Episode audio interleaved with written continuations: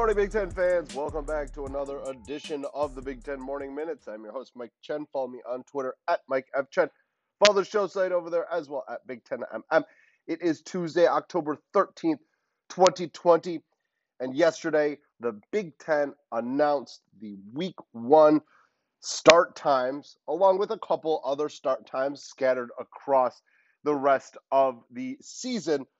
But we now know what times our teams are playing. So let's take a look right away at the schedule.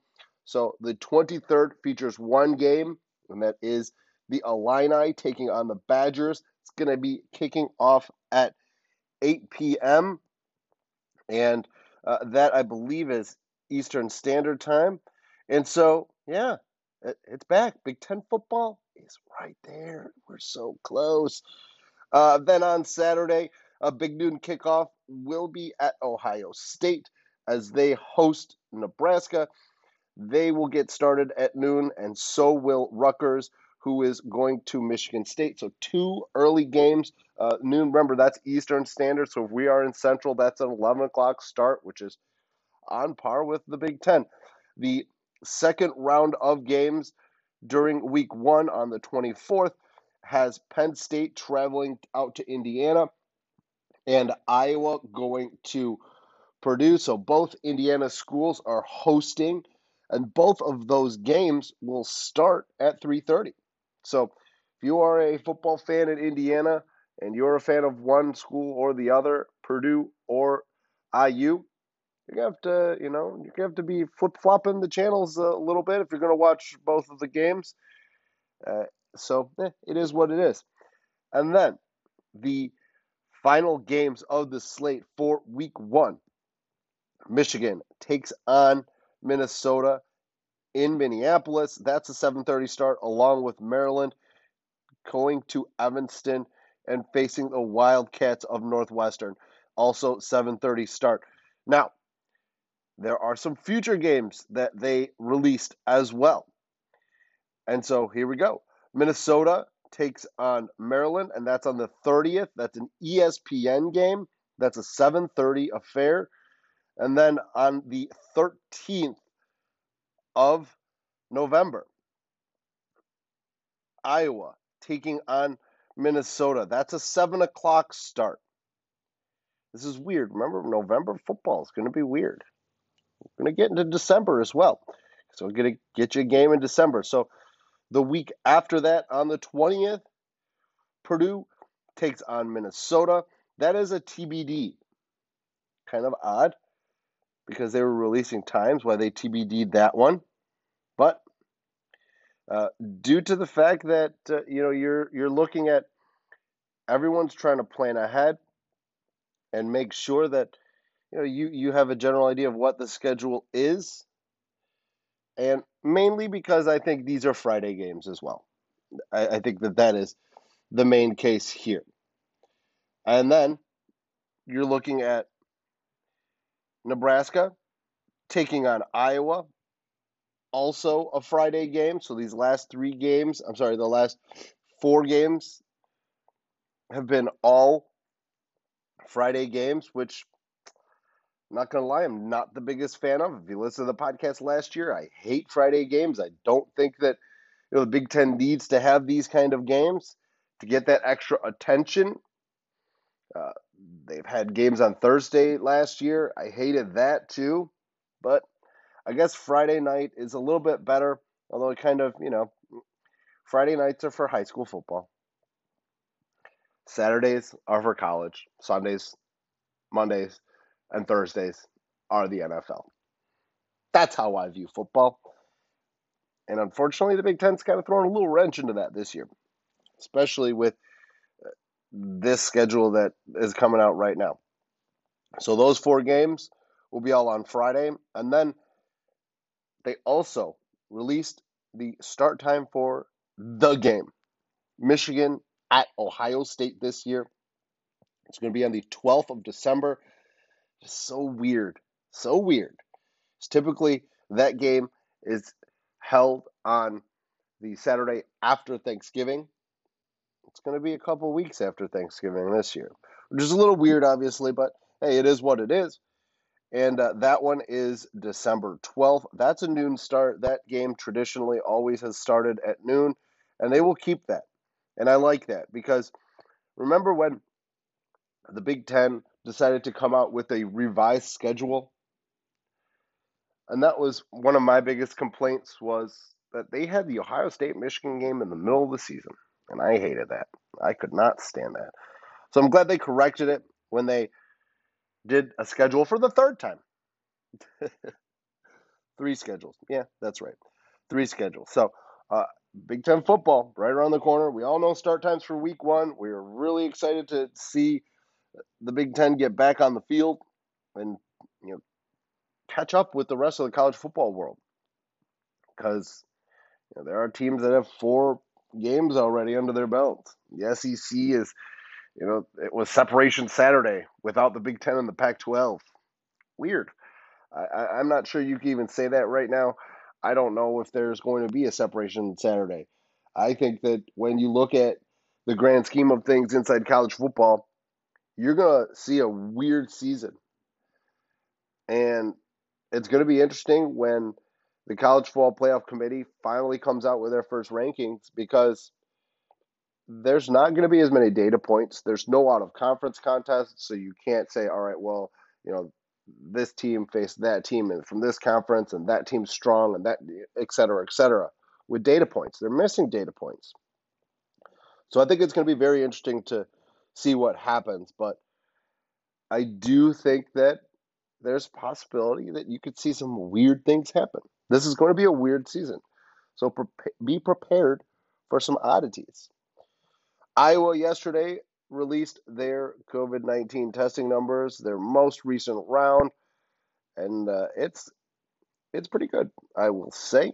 Uh, a little bit different than yesterday when, uh, we reported Michigan State's number. So Iowa had 10 positives out of 652 tests, and that is a point. I'm sorry, a 1.5 positivity rate. That's a winner. Ding, ding, ding. We've got a winner here. This is what you want. That's that's the low numbers that we're looking for. That's exactly what the Big Ten wants. That's what Kevin Warren wants. And if we're going to continue to see Big Ten football being played, Iowa as a state has had trouble handling the virus. They've had to shut down activities already for the athletic department. And now, look, they're figuring it out. They're figuring it out. The one and a half percent positivity rate is a win. That is a W, big time.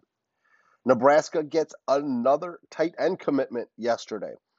In James Carnie, the in-state tight end, 6'5", 220, had uh, offers from Iowa, Kansas State, Pittsburgh as well.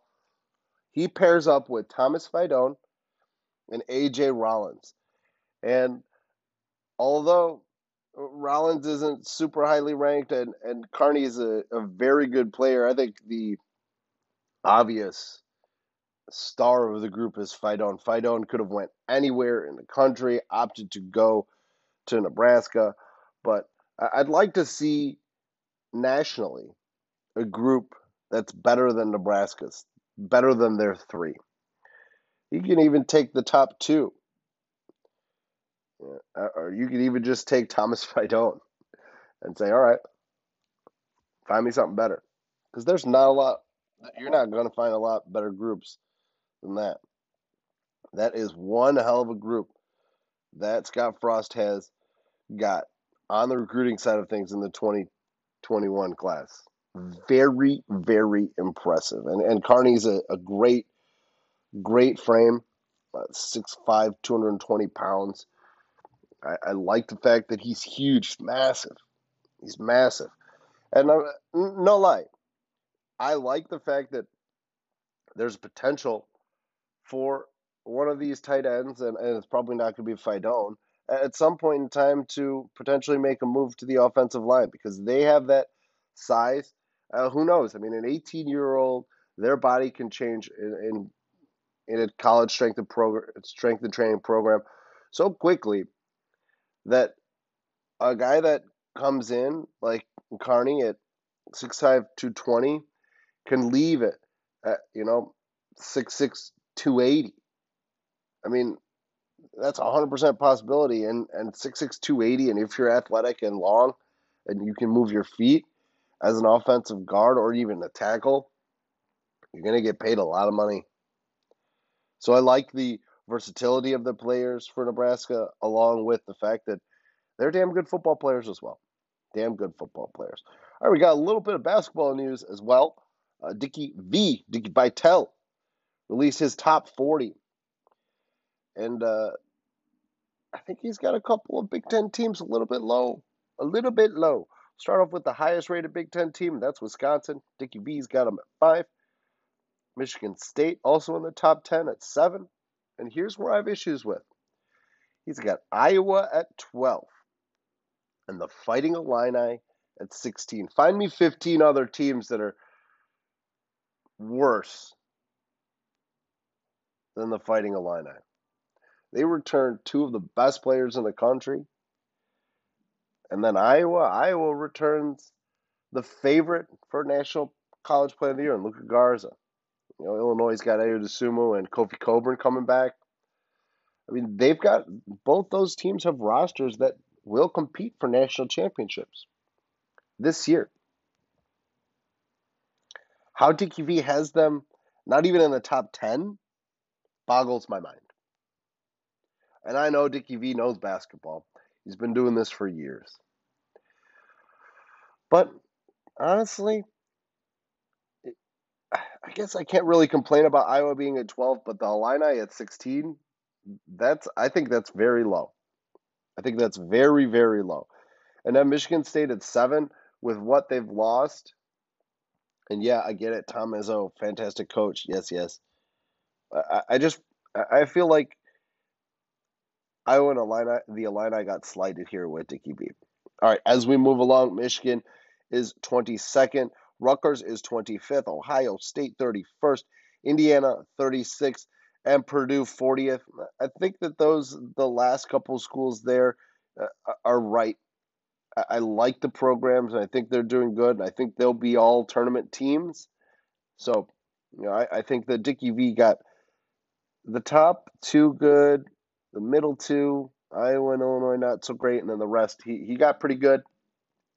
But uh, that's just nitpicking at this point in time. Uh, honestly, nobody knows what the hell any basketball team is going to look like this coming year. But you know, I, am not going to lie. I think that you know Iowa and the Fighting Illini I got a little disrespected by Dickie V. And if I was, you know, Fran McCaffery or Brad Underwood, and I'm using that as motivation, big time motivation to my team. I'm showing them this, saying, look, he doesn't think very highly of you guys. What now? What are you going to do about it? Because that's what coaches need to do. Coaches need to find little ways to motivate their players. And these preseason polls and some disrespect that some teams might be getting over respect from other teams, I think that's the kind of thing that if I was a coach, I'd definitely be showing my players. Be letting them know, hey, these guys don't like you. They don't think you're very good. What are you going to do about it? You're going to work harder and get an extra 100 shots up in the gym after practice? Run a couple extra laps? Yeah, that's it's motivation. That would be motivation for me if I was a coach and or a player. I'd be working hard to prove Dickie V wrong. Not just Dickie V, of course, but in this situation. Minnesota gets a commit from Kansas center Kenny Poto. Uh, Pohto, 6'11, 240 pounds. He only had one other Power 5 offer, uh, and that was from Nebraska, which is a little bit interesting. He's a top 175 player. He's a big body, obviously, at, at 6'11, 240. I think that's because he's a little bit more of your traditional center. Poto is, uh, you know, you're back to the basket, old school style of center. He's not your stretch four, stretch five uh, which is what you know the NBA has gotten enamored with, and, and it's starting to move over into the college ranks. I mean, look, Luka Garza is a center, and he's a little bit more traditional, but as he's kind of gone through the ranks, he's developed some of that outside game that you're looking for in a center nowadays. And Poto, to me, uh, is more of a little back to the basket kind of guy. Now, those guys still were effective. And look at Kofi Cockburn. Very effective. But, you know, when, when you look at the grand scheme of things, a lot of teams are looking for those stretch guys. And and Poto to me not really a stretch guy. He's a top 175 player, so he's still pretty good. It's it's it's good and it's interesting because uh, we all know Richard Pitino is is on a lame dunk contract this year, and I thought that that might hurt him on the recruiting side of things because you know the, the, like a guy like Poto is probably not an NBA prospect right away. Poto probably needs if he's going to be an NBA prospect, he would need two three years to really kind of develop and become that player. And right now, who the hell knows if Pitino is going to be that coach to get him there, to give him that motivation to get better. Who knows? Uh, I don't know. I'm not even sure if Minnesota knows. We will find out, though, at some point in time. But nevertheless, a solid commit for Pitino and the Gophers out of Kenny Poto. And that's going to do it for me this morning on your Big Ten Morning Minutes. Once again, I appreciate the listen. Go ahead and give me a follow on Twitter at Mike F. Chen. Follow the show site over there as well at Big Ten MM. Rate us, review us, and share us on all of your listening platforms. Have a happy Tuesday, Big Ten fans. I will talk to you tomorrow morning.